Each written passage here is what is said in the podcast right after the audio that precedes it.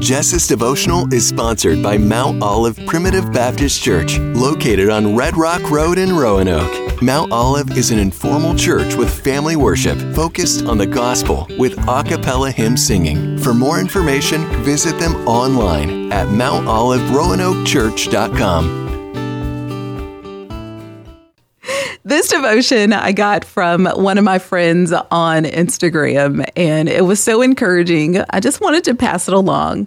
She said, I had a conversation with a friend yesterday, and they likened the timing of God to jumping double dutch. You remember double dutch? We used to jump double dutch as a kid. Uh, I wouldn't dare try to do it now because I'd probably break a hip or something. But remember, she said, outside the ropes, waiting on the perfect time to jump in. If you jump in too soon, you'll get tangled in the ropes. If you wait around, you might miss your turn. Same thing with God's timing. If we move too soon, we'll mess everything up. If He tells us to go and we wait around, we might miss out on what He has for us. Time is truly of the essence when we serve a patient God. He is preparing us for the right season, and in due season, it will make sense. Until then, we just have to keep trusting His will and timing are perfect. Even when we don't understand, He knows us better than we know ourselves.